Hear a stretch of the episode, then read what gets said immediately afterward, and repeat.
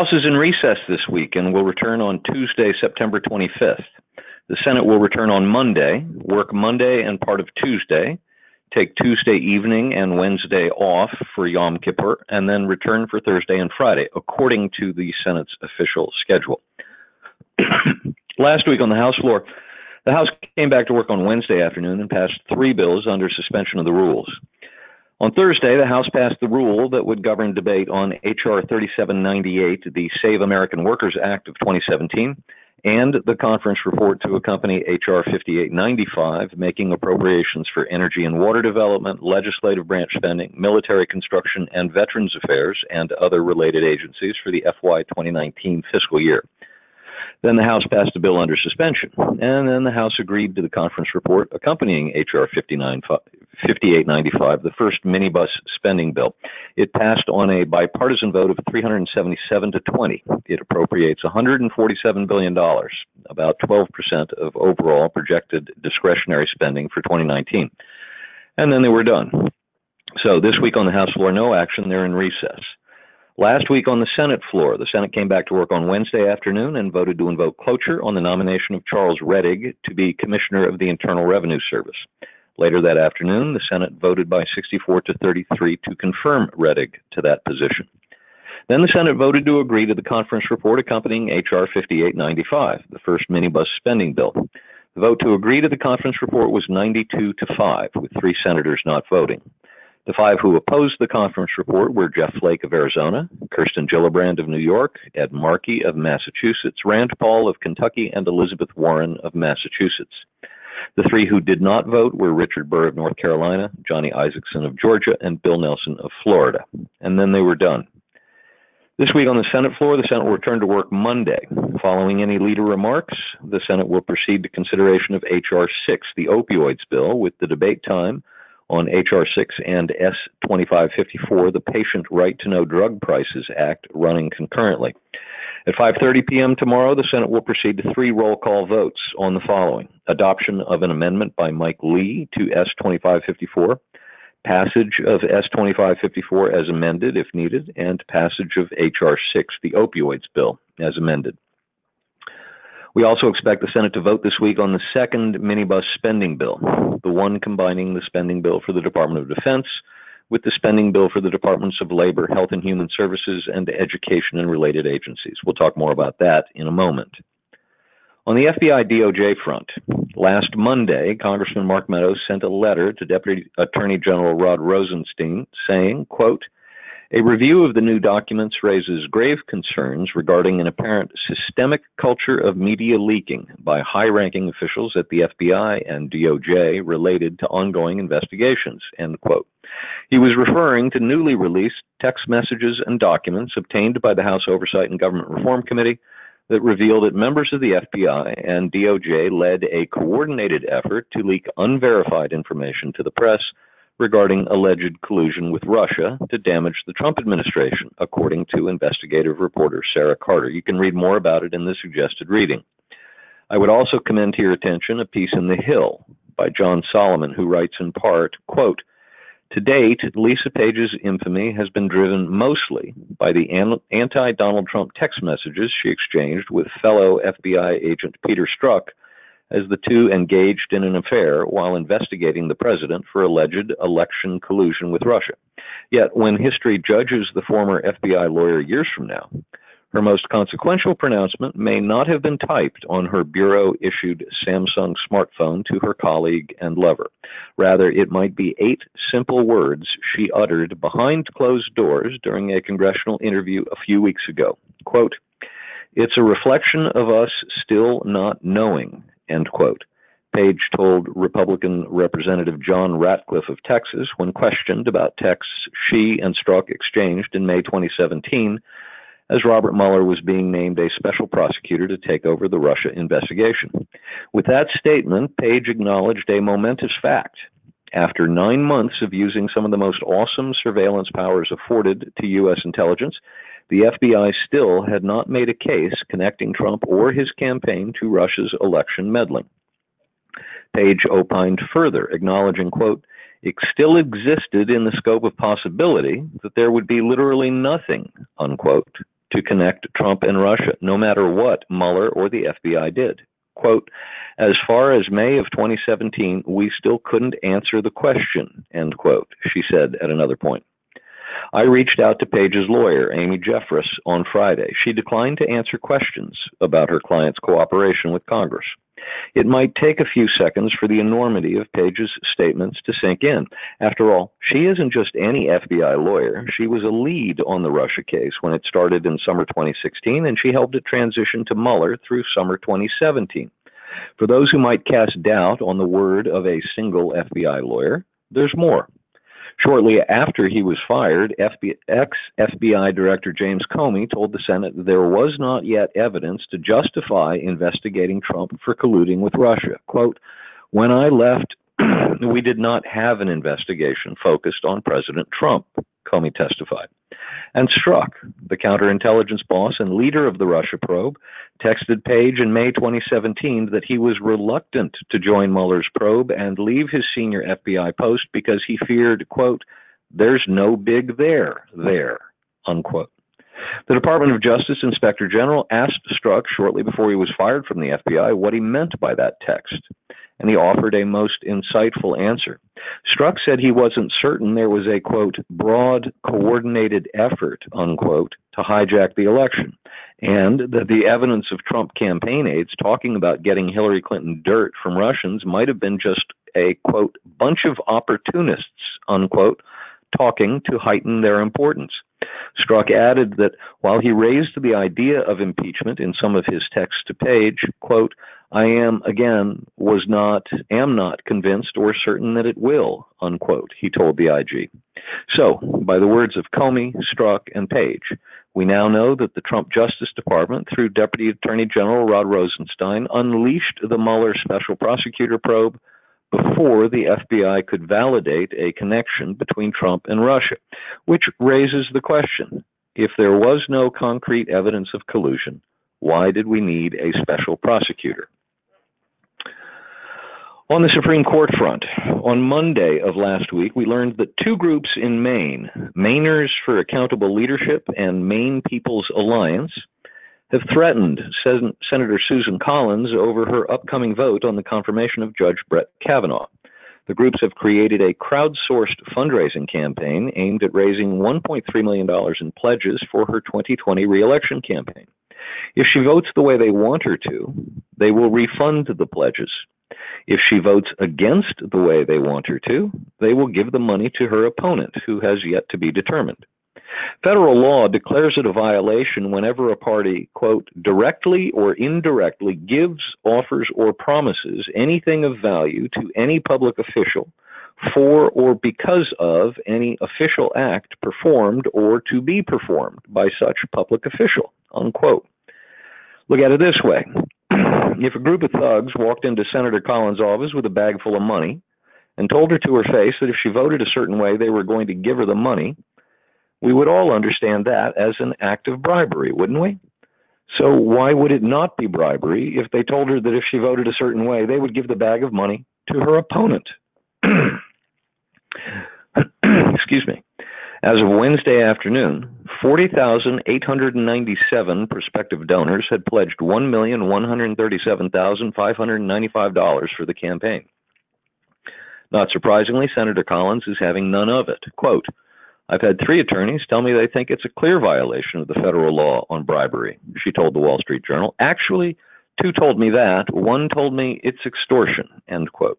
Continued the senator, quote, it's offensive, it's of questionable legality, and it is extraordinary to me that people would want to participate in trying to essentially buy a senator's vote, end quote.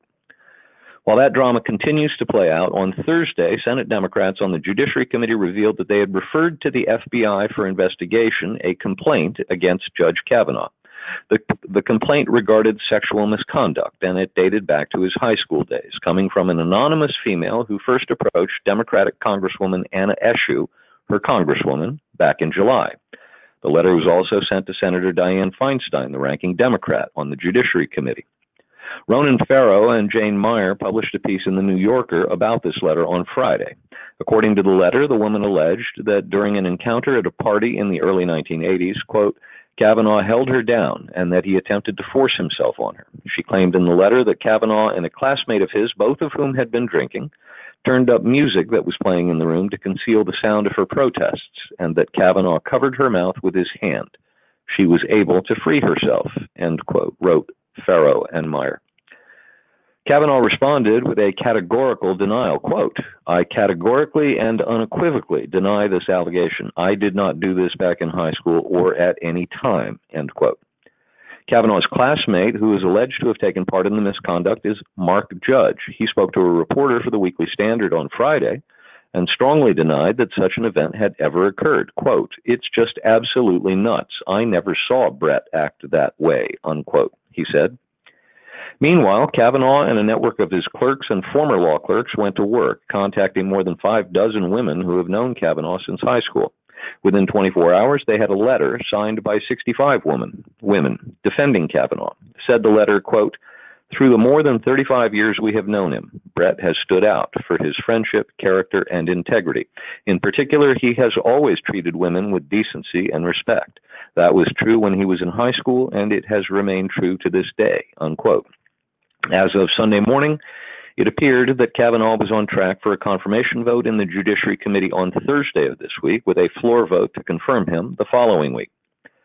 But that calculation may have changed because the anonymous female decided on Sunday to stop being anonymous. She spoke on the record to the Washington Post.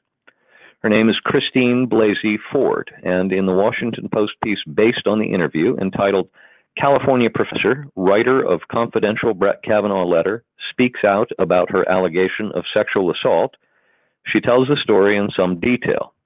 The Post begins by laying out the circumstances of her decision to come forward. Quote, she contacted the Post through a tip line in early July when it had become clear that Kavanaugh was on the short list of possible nominees to replace retiring Justice Anthony M. Kennedy, but before Trump announced his name publicly a registered Democrat who has made small contributions to political organizations, she contacted her Congresswoman, Democrat Anna G. Eshoo, around this same time.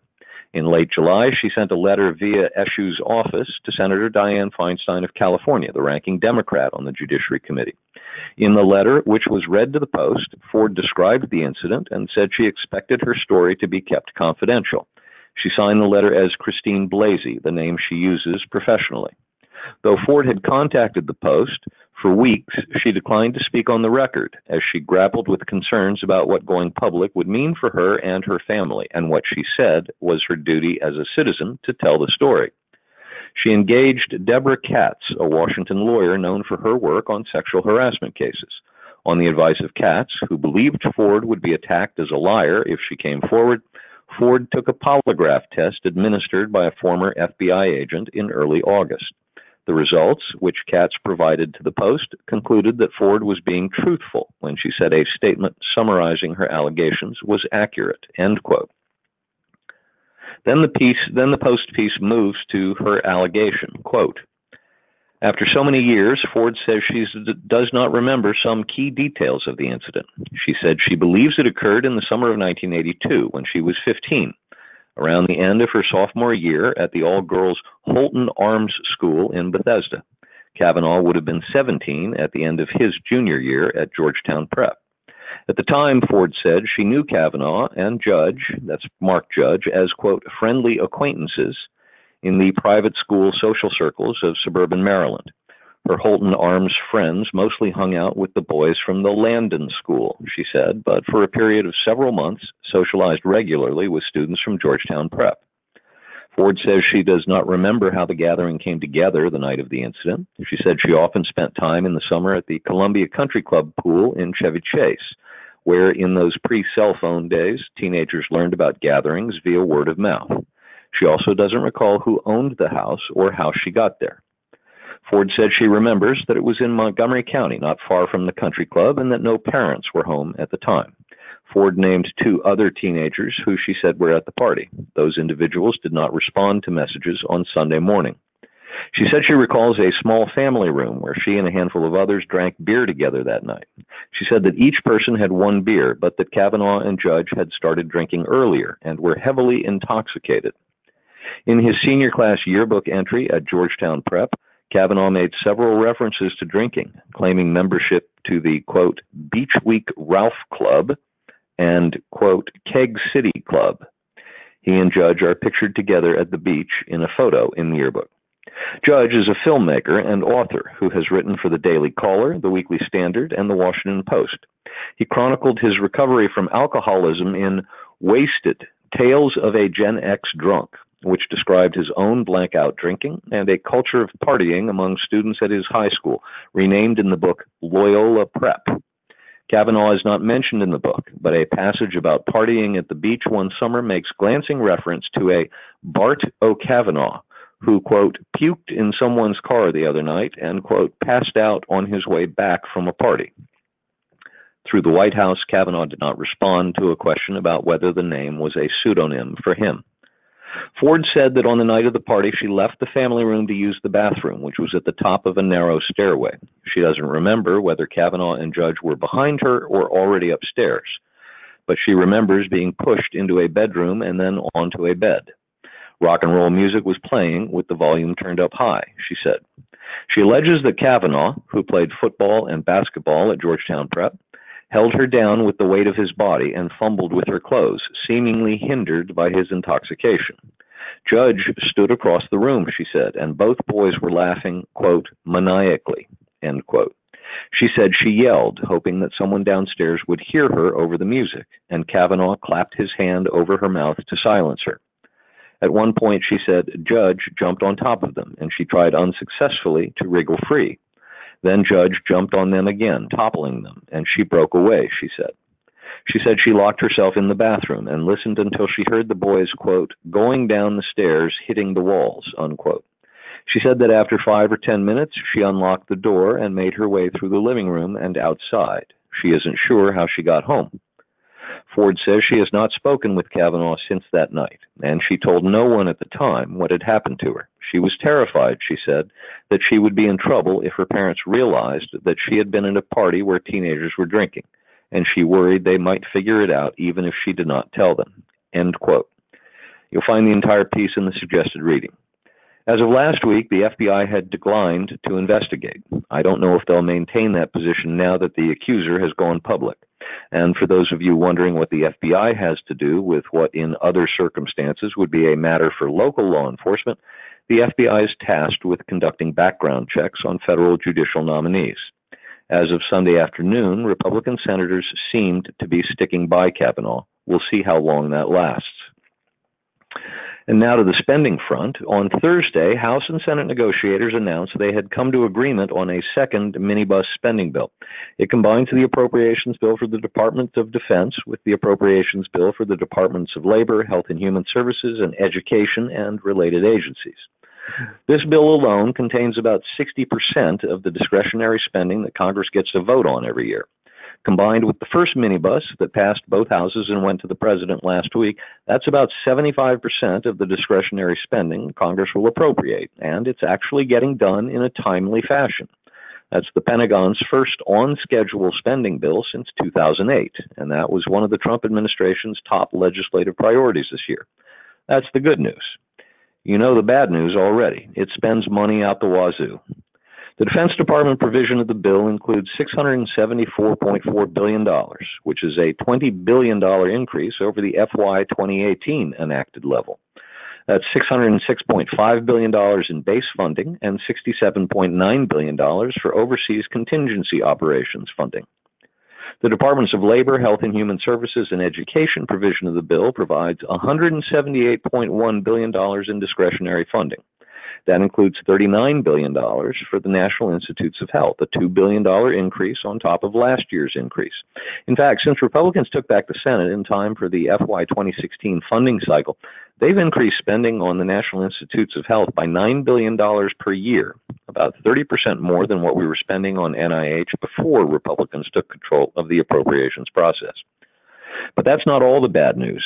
In addition to spending money out the wazoo and spending it on things conservatives hate, there's a catch.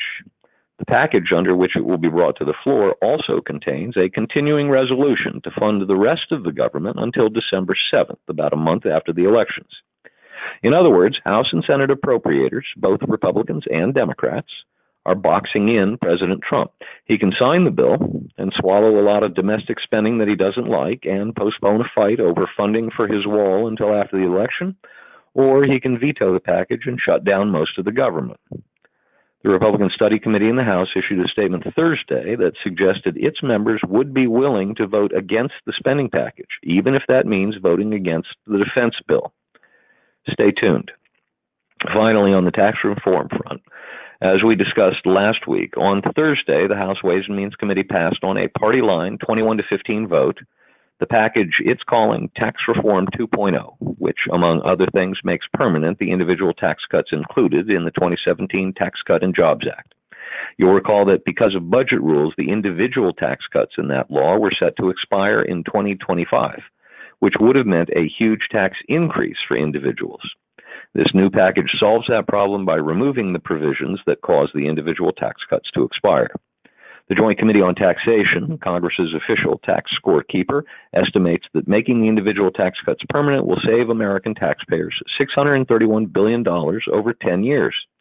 Of course, that's not the way they explain it. They say it will reduce federal revenue by that amount because, in their minds, all that money belongs to the federal government in the first place. And that's our Washington report for this week.